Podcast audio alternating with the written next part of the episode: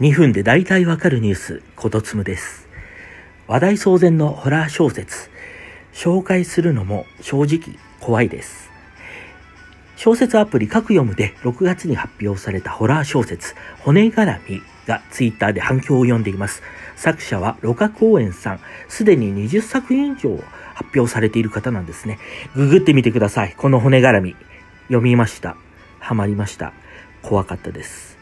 えいろんな時代のいろんなエピソードが、まあ、序盤から次々と放たれていくんですね。で、最初は、これ、どうと話が繋がっているのかってわからなくて混乱するんですけれども、だんだんそれが折り重なっていって、それが大きな塊になっていって、そのままクライマックスに突入するんです。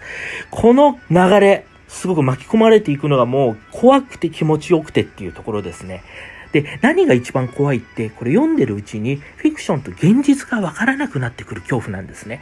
まあもちろんこれは小説という体なので、まあ全てが嘘、フィクションのはずなんですけれども、随所随所にルポルタージュのタッチが、こう、描かれているので、えー、だんだん、あれ？これは実際にある話なのかなってこう思い始めてしまう自分がいるんですね。あの、ドミニク・プライスさん、私も調べてしまいましたね。まあ、この作品、民族学ホラーの要素が大変強くて、まあ、作者もお詳しいようですね。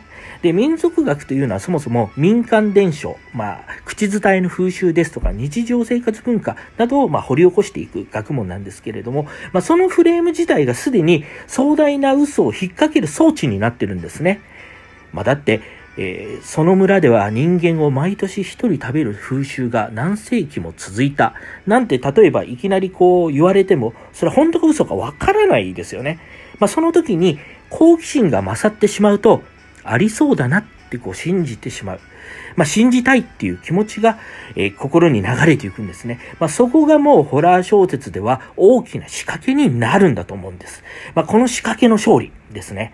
で、恐怖っていうのはこれ他者の問題ではなくて、自分がどう内面で感じるかに宿ってると思うんですね。だから、信じる気持ちが芽生えた時点でもう